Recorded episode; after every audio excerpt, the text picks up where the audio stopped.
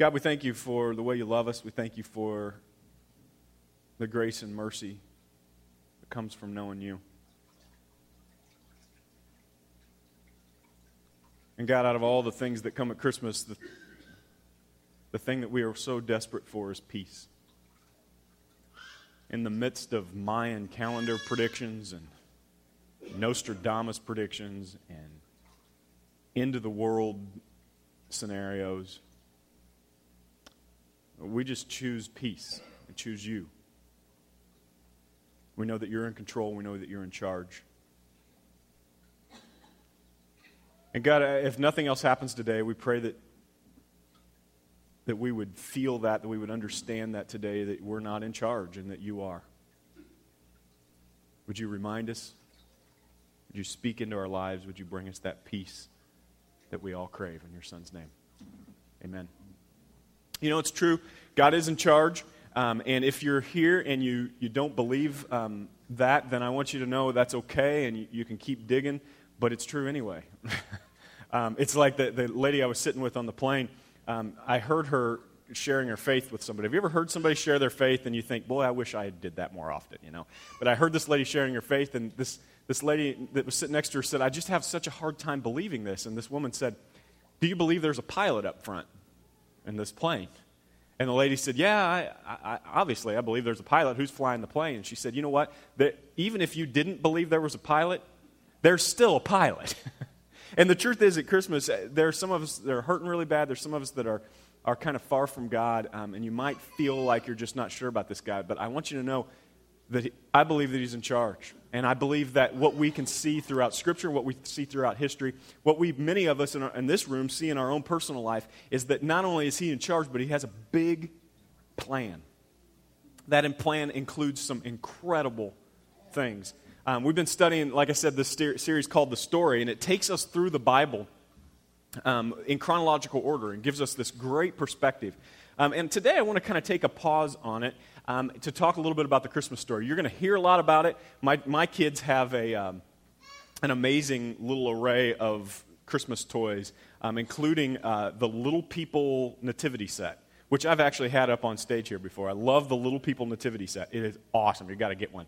And every year, what I love to see about my kids is that they know just a little bit more about the story this year than they did last year. And we'll tell the story and um, my, my daughter, London, is very specific, and she'll put the wise men far from the, uh, from the nativity because the truth is, in the real story, the wise men were far from the, when Jesus was born, you know. So she, she wants to be historically accurate, you know, and, and Reese is actually having them fight each other, you know. So um, just different kids in different places, you know. But the Little People Nativity set, great way to get your kids going with the nativity story. But I want you to know that um, in the midst of all this, that uh, the idea is that you learn something every year that you get a little bit closer, you get a little, a little closer to Jesus every year. If you're not this year, if you're starting to feel like this Christmas feels just like last year, then I'm going to ask you today to just while I'm preaching, um, instead of daydreaming or whatever, um, just pray, God, would you, would you reveal something to me? Something new, something, something fresh.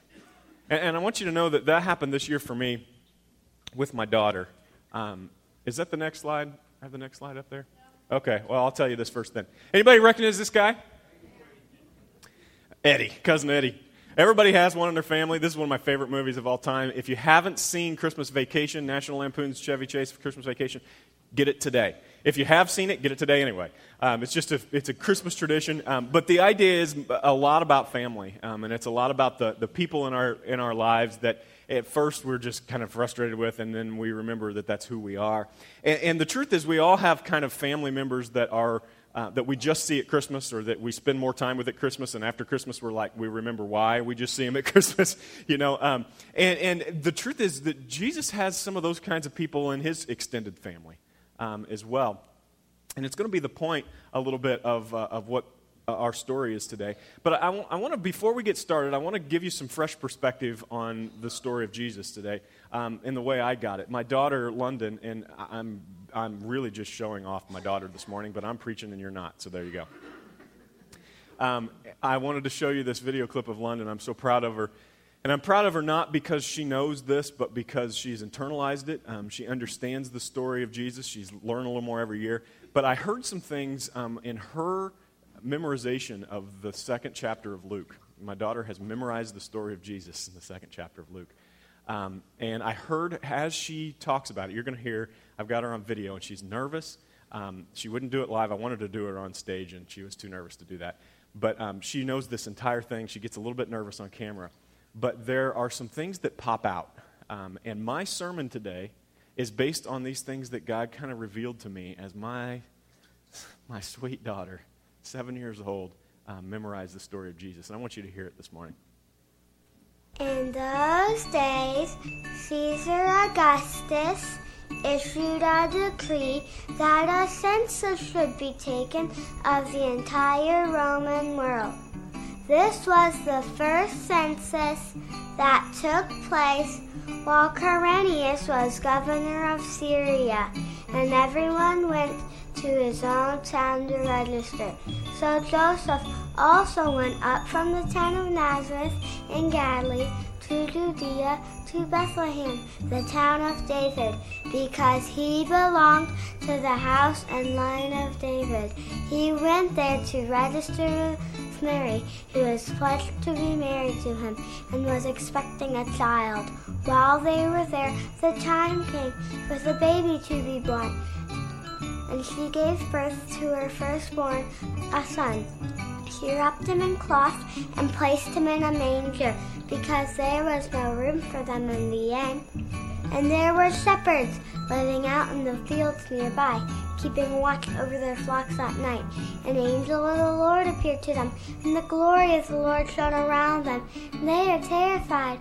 But the angel said to them, Do not be afraid. I bring you good news of great joy which shall be to all the people. Today, in the town of David, a Savior has been born to you. He is Christ the Lord. This will be a sign to you. You will find the baby wrapped in cloth and lying in a manger. Suddenly, a great company of the heavenly host appeared with the angel, praising God and saying, Glory to God in the highest, and on earth peace to men on whom his favor rests. Oh, man. So that's actually just half of what she knows. I didn't, didn't put it all on there. But um, the, uh, as she was rehearsing it a couple weeks ago, um, she did it for her school program. And as she was rehearsing it, she was just going around the house saying it in the shower you know, and she's waking up in the morning, and that's the way I'd wake up in the morning, is to her saying, In those days, Caesar Augustus issued a decree that a census should be taken of the. And, and she has said it so much that my four year old, last night as we were recording this video, he goes, Dad, watch this. Those days, and he said the first four verses. I could not believe he's four years old. And what happens is you, you, you get this stuff in your home. And, and I'm, I'm telling you, this is just the truth when this stuff comes into your home, when the, the story of Jesus comes into your home, even if it's just like this, it changes the house. I'm telling you this morning. If you don't have this in your home, if you don't have a village of little people in your home, if you're, if you're kind of parents where you've really kicked the tires on God, you feel far from God, you really haven't raised your kids the way you thought, and your, your house doesn't have the, um, the Jesus feeling at Christmas, if it really is more about presents in your house at Christmas than anything else, then I'm telling you, just start to kind of permeate your house with the story of Jesus. Whether it's Veggie Tales, have you seen the Veggie Tales Christmas? Oh, awesome. Amazing. Gives me tears every time. And, um, and whatever it is, London stood up and, and got up every morning and, and quoted this, and it, it permeated our house. And I began to go through the day and she was, she was walking down the stairs one day, and I'm dealing with money. And for some reason, many of you are feeling the same way. At Christmas, why is it at Christmas finances are the scariest for those of us who are hurt financially? Yeah, we spend too much on Christmas, that's one thing. But even outside of that, it just seems like the end of the year comes and all the financial pressures hit. And man, I was sitting with Risha and we were going, what are we going to do about this? What are we going to do about this? And how are we going to pay this? And don't forget this. And as as Risha and I are talking about this, London comes down the stairs doing her quote. And she got to the part where she said, And they were terrified. And the angel of the Lord said, I bring you good news of great joy. She's walking down the steps. That will be for all people. Today, in the town of David, a Savior has been born to you. And she walked around, and my daughter preached to me in the midst of my junk, in the midst of my fear. The angel said to this big group of people who had missed the Savior, the angel said, Don't miss this. They were terrified in the midst of their terror. Don't be afraid. I bring you good news of great joy. See, here, here's the thing I, I think that we've missed. We've missed some perspective on who Jesus is. We've missed some perspective on the history and on what um, God wants from us. And as we've, as we've studied this, uh, the, the story of God in this book, it's made me realize that we need to go back and catch some things up. Matthew chapter 1, verse 5. Um, this is an incredible way to tell a story, but Matthew is a tax collector um, or was a tax collector when he met Jesus. Now, if you don't know this, we talked a little bit about this last week, but Matthew um, is a person who uh, was just thought of as one of the worst people that could be in, in the society. Basically, what a tax collector did is they would walk into a house and they could just make up a number for whatever taxes you owed. And if you didn't pay it, they could have a Roman soldier just lop your head off. And so you basically had to pay whatever. And what Matthew would do is he would take some of the money and put it in his pocket. That's how he got paid. And he just ripped people off for a living. People hated tax collectors. Jesus came to Matthew in the middle of him doing this. He was actually putting money in his pocket, and Jesus said, Hey, Matthew, come follow me. Now, all the religious people at the time go, Are you serious? Are you, are you picking that dude to follow you? And here's what we realized last week. I, I said this last week, and it surprised some of you. Jesus did not say, Hey, Matthew, quit doing your tax collecting thing, quit being a jerk, quit being a mess Quit messing up with your whole life and everybody's life around you. Quit that. Once you got that label off you, once you quit that, then come follow me. No, he said, You bring your stuff. You bring your junk. Right now, as you are, come follow me. And it changed Matthew's life. Not only did it change his life, he went and followed Jesus instead of collecting money that way, but it changed his picture of God, of who God is. Up until that point, Matthew was like everybody else um, in his society. And guess what? Things haven't changed much in our society. The way we feel about God is this that we somehow have to negotiate our sin with God. Have you felt this way? And many of you, you're not going to nod your heads, I know. But uh, it's going to start pounding your heart in a minute because I know you do this. I do this too. We begin to negotiate our sin with God. We go, God, I know I did that thing again, and I know I messed up again, but here's the thing. I also wrote a big check last week. And I also served and I, I did some things over here and I did some things over here. And if you're not a follower of Jesus, you probably do this every day of your life. If you believe there's a God at all, you begin to just kind of negotiate with God. Uh, God, I'll do this if you'll do this. And if you do this, then I'll do this. And God, I know I messed up here, but if you could just kind of take care of me here, then I'll do this. And even those of us who are Christians, and we know that that's not how God works, it's in our nature and there are Christians in this place today that do this with God. We go, God, you know what? I, I know I've been messing up and I know I'm not supposed to live like that, but God, if you could just kind of overlook that, I'll do some things over here and I'll go ahead and do what the preacher says and serve a little bit over here and I'll get some money and I'll, I'll do those things. And if you're not careful, you begin to think this way. Up until Matthew met Jesus, that's the way he felt about God. When he met Jesus, everything changed. And he got commissioned by God to tell the story of Jesus. And that's what he does. Now, if you were going to tell the story of Jesus, I, there might be lots of ways you'd start. But the way Matthew starts is by saying, okay, here are all the people that are related to Jesus, which seems kind of boring to us, but to the Jews at that point, they believed that Jesus would come through the line of a man named David. If, you, if you're here, raise your hand if you know who David, King David is. Most of us one of the most famous kings in history, not just in Jewish history, not just as an Israelite, but as, um, as a human being, one of the most famous kings in history. And it was very important to the Jews because they believed, they read the scriptures, and they believed that the Messiah, the Savior of the world, the person that God was sending, would come through the line of David, that he would be related to David. And so, what Matthew is starting, he's starting by saying, Jesus is related. Jesus is the great, great, great, great, great, great, great, great, great, great, great, great, great, great, great grandkid of David. Okay? So Jews are on this page where they're going, ah, oh, man, I thought we had, I don't really want Jesus to be the Messiah, and I thought this would be a good way out. But it looks like I'm going to have to come up with a different argument because he is in line with David. But in the midst of Matthew saying this, I love this about Matthew. And we heard this last week too. In the midst of Matthew saying Jesus is related to David, he points out all the cousin Eddies that are related to Jesus. All the people that the Jews don't want to think about. All the people that if you were writing your family tree down, you would skip. He points out a prostitute, which we talked about last week. A famous prostitute that's related to Jesus, that's part of the story.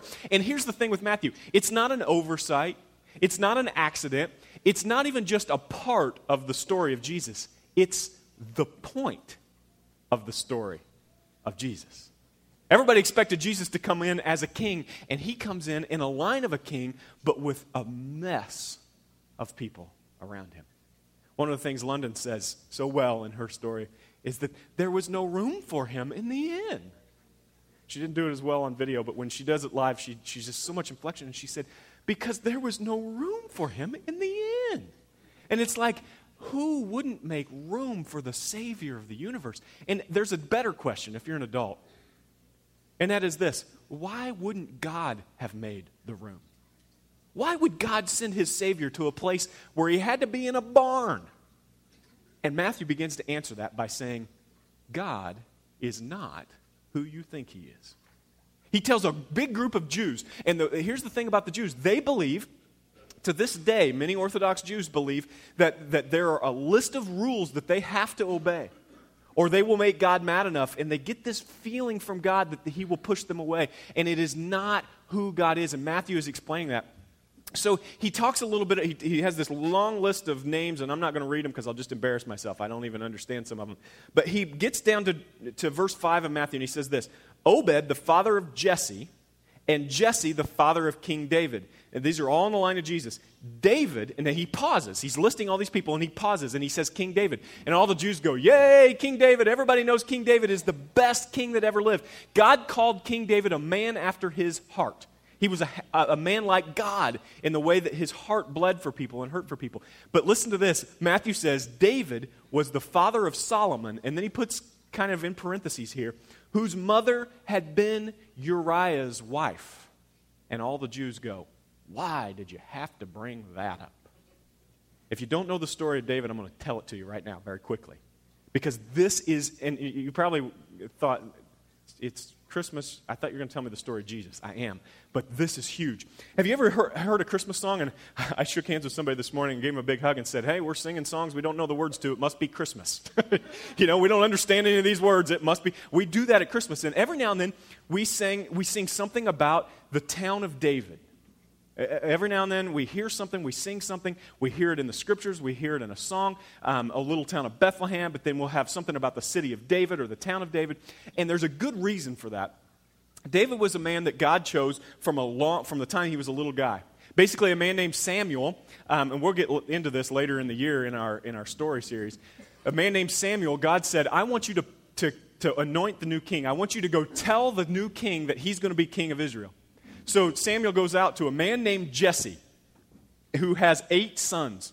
And they are big, strapping, tough, good looking, kingly, if that's a word, sons. And he goes to them and he says, uh, he gets seven of them in a room, okay? And Jesse says, I got, I got eight sons, but seven of them are right here. Um, and I, I, one of them is he's out there in the field. He's just a little guy, and, and he's, he's not worth anything. These guys are big, strapping, strong, articulate, kingly kind of guys. So Samuel goes to the first one, the firstborn, big, strapping, handsome guy. And he's like, no, this is not, this, I'm not feeling it. This is not who God's called. So go to the second son. So he went to the second son. No, no, no, no. Second birth order. He's learned from the first. This could be perfect. Nope, third in birth order. Well, he's got two to learn from. He's still strong, very articulate, very. Nope, this is not him. Samuel goes through seven of Jesse's sons, all seven of them. And Jesse begins to go, oh, well, maybe you got the wrong guy. You got the wrong house. Samuel says, no. Do you have any other sons? And Jesse goes, well, I got this kid named David. He's a little guy. He's just a, you know, he's kind of the runt of the family. He's out tending sheep right now. He's just little. Samuel goes, Go get him. So they bring David in. And man, I wish I could create a movie of this. I'm a filmmaker, that's what I do for a living, and I would love to be able to do this. I would love to be able to, to kind of create a film with this because I see David coming in smelling like sheep because he's been with the sheep all night. He's the run of the litter. The, the big guys are kind of, his brothers are kind of roughing his hair as he comes by and pushing him and teasing him, you know. And he comes in and he's just little guy. And he goes, Dad, what do you want? What do you want? You know, and he comes in, he's sweating, he's, he's been just with the sheep. And his dad, Jesse, says, this guy wants to talk to you. He's from God, and he believes that you might be the next king of Israel. And when Samuel gets close to David, this little guy, he begins to talk to him, and, and God makes it clear that this is the next king of Israel. And I, I just love these stories that God tells. Because God always chooses the one that nobody thinks he would choose. Out of eight kids, this is the last one you would choose. And God chooses him. Next slide. Second Samuel chapter 7, verse 8. Samuel says some things, and I want you to hear this this morning. Don't go to sleep. I want you to hear this. This is huge. Now then, tell my servant David. This is what the Lord Almighty says. So, this is Samuel talking to David uh, with the voice of God, basically saying, David, I'm talking to you from God. Can you imagine being, I don't know, 12, 13 years old, probably David, and a prophet comes and says, Buddy, you're going to be the next king? He goes, I mean, his voice hasn't even changed. Okay, you know? I mean, he's just a little guy. And he says, um, the Almighty says, I took you from the pasture and from following the flock to the, be the ruler over my people Israel. I have been with you wherever you have gone, and I have cut off all your enemies from you before now. Before you. Now, I will make your name great, like the names of the greatest men of the earth. I want to pause there for a second. This was written 3,000 years ago. This story takes place 3,000 years ago. When I said, How many of you know King David this morning? Most of your hands went up. This came true. 13 year old boy was told 3,000 years ago that he would be a king, and not only would he be a king, but that everyone would know who he is. Do you know that today, in, in the world, there are the name Jesus and the name David, as we read this piece of scripture, is being read in over 2,000 languages. Did you know that? There are billions of Christians. I said billions, not millions. Billions of Christians on the earth now. One third of the earth's population celebrates Jesus Christ, and most of them know the name David. It's an amazing story. This, came, this was a promise that God made a 13 year old, and God keeps his promises. Look at this. The Lord declares to you that the Lord Himself will establish a house for you. When He says establish the house, what He means is you're going to have a long line of family members, have a long line of people who are well known and who, have, who are leaders. When your days are over and you rest with your fathers, I will raise up your offsprings to succeed you, who will come from your own body, and I will establish his kingdom. Basically, as David gets older uh, in this, in this story, and David becomes a king, um, he does become king of Israel, and he just um, he makes a lot of mistakes. In the midst of his mistakes, and I don't mean just little mistakes. And I'm going to tell you in a minute what I mean. He makes some of the most enormous mistakes in leadership history. Some sin, some messed up stuff. And in the midst of it, God says, This is a man after my own heart. Do you understand the gravity of this? It's an amazing thing that God chooses a man who will be so flawed and makes this promise to him. One day, David looks out this window and he's got all this stuff. He's a king and he's just got stuff all around him. He looks out his window and he looks at the place where they worship God, which is a tent, basically. It's a tabernacle. They called it a, a, tabernacle, but it's a tent, and it's a place where they have what they called the Ark of the Covenant. If you've seen Indiana Jones, the Raiders of the Lost Ark, you know what the Ark of the Covenant is. Um, the Ark of the Covenant is a place where they believe God's presence kind of dwelled. They had some important relics in there. It was very important to God, and that's where God basically dwelled at that point. So King David looks out his window and he says, I want to build God a a church, a big house. I want to build God a temple so that he can have what I've got. He can, and, and we don't have this temporary tent for him. And basically, later on, God says, No, you're, you're not going to build the temple. We're going to do that, but your son will, Solomon. And we know that, that Solomon went on and built Solomon's temple, this big, huge temple um, to God. And that's what he says here. I will be his father. Here he says, verse 13, He is the one who will build a house for my name and I will establish the throne of his kingdom forever.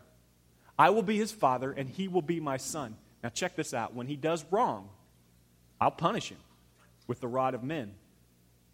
Because that's what fathers do, that's what good fathers do. But my love will never be taken away from him, as I took it away from Saul, who I removed before you. Your house and your kingdom will endure forever before me. Your throne will be established forever. He makes a promise to King David at this little tiny boy. And then as we go through, King David makes a mistake. And if you, if, you've heard, if you know the story of David, you know why Matthew mentioned Uriah. He's, Matthew said that, uh, that, that uh, King David had a wife who belonged to another man, and it's very true. One day, the, the, David's uh, men, the battle was, was far from him, and uh, he looks out of his window, and there taking a bath is a woman named Bathsheba. And you've probably heard this story, even if you don't know the Bible. David looks out and he says, Who is that? And one of David's servants says, Well, that's Uriah's wife. Uriah is a, is a major part of your army that's fighting for you right now. And so David begins to think, So his, her husband's not home? No. So he goes and he gets Bathsheba. And you know the, a lot of the story, and if you don't know the story, you can probably figure it out. Some things happen, they, they lay with each other, and she becomes pregnant. And David is in a mess. So he calls Uriah from the field. He calls him from the field of battle. Now, if you're, at this point in history, especially, if you're in, the, in battle and your men are in battle, at this point in history, especially, you want to be with them. You don't want to be called away. But when the king calls, you got to come. So Uriah comes to the palace to see David. He's like, okay, King, what do you need? I got to get back out there. My guys are. And King David says, no, I, I'm proud of you. I think you're doing a great job. I want you to stick around for a while. I want you to go home, be with your wife for a couple days. Are you putting two and two together here? So David can cover his tracks. You know what I'm saying? So he, he, he says, okay, Uriah's like, oh, well, I, I, I don't know. So David goes, just trust me, go home, be with your wife. So here's what Uriah does. Instead of going home, he sleeps outside of David's door. And he says, I, I got to get back to battle. I can't be home with my wife when my men are fighting and can't be home with theirs. A good leader, isn't he? Now, when you go, God, hey, why don't you have that guy be king?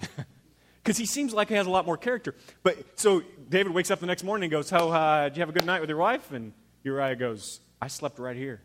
David's like, "Oh, are you kidding me?" So he says, "I'll tell you what. Uh, let's let's try it again. You need another night with your wife. I insist as your king." So then he gets him drunk. David gets Uriah just drunk, completely drunk, and says, "Go home and be with your wife." Uriah stays another night in front of King David's door. And when David wakes up in the morning, he sends Uriah back out to battle. Problem isn't fixed.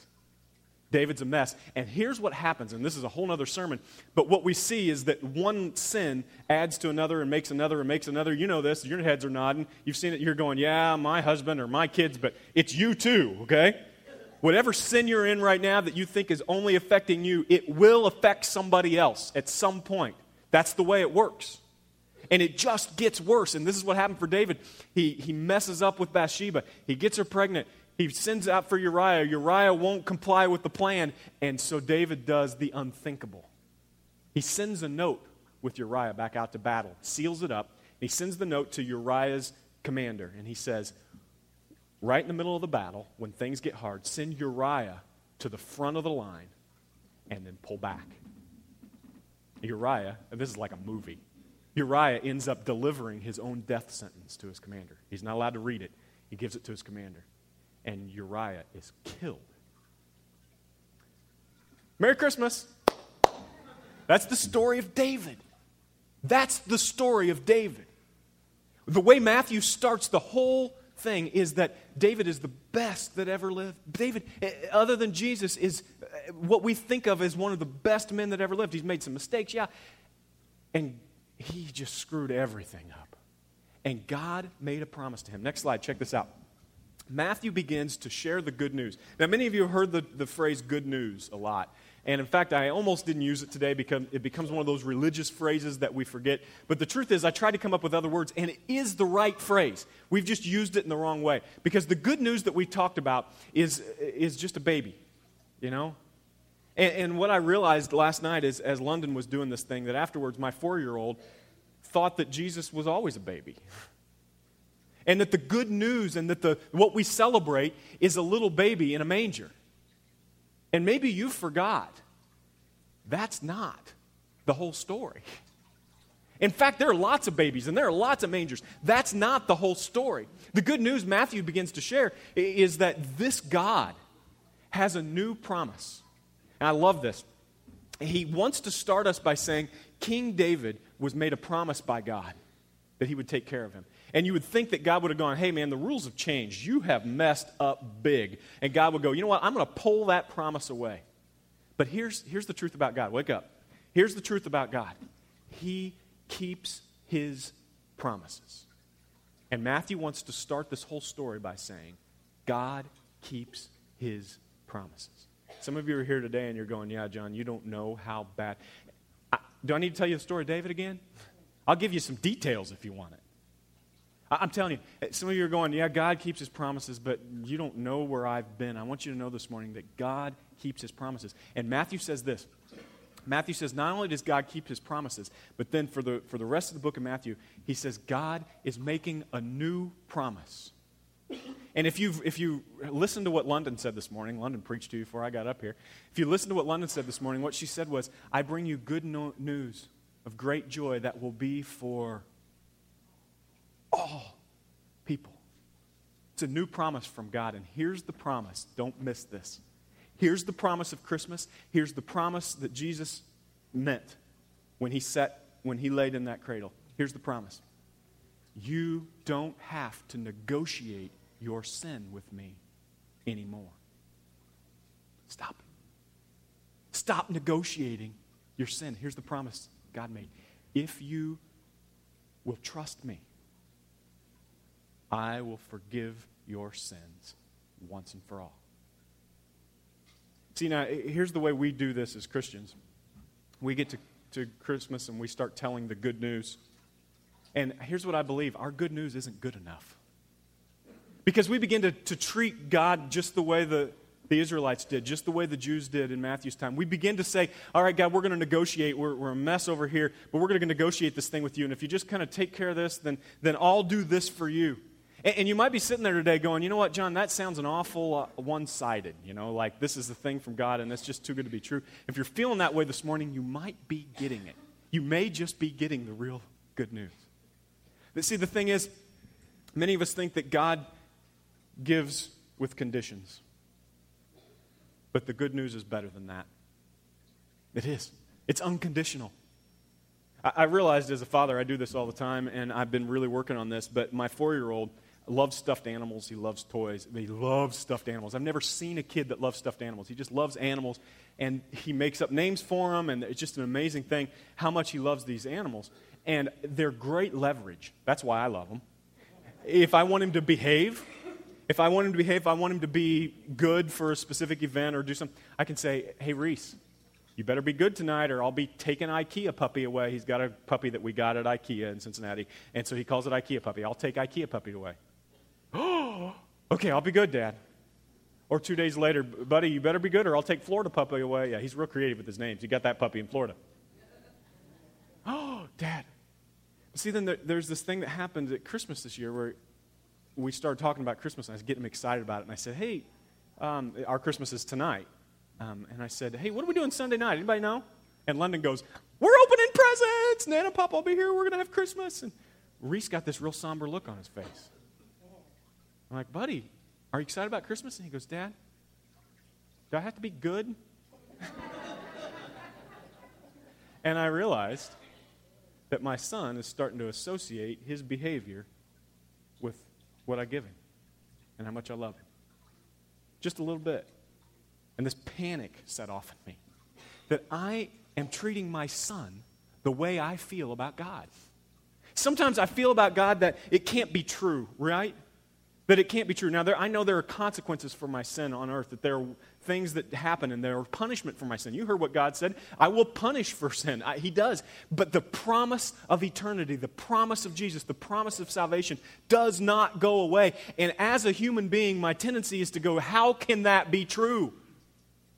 You know, the, the old adage, if it sounds too good to be true, it probably is. That's what's killed us with this.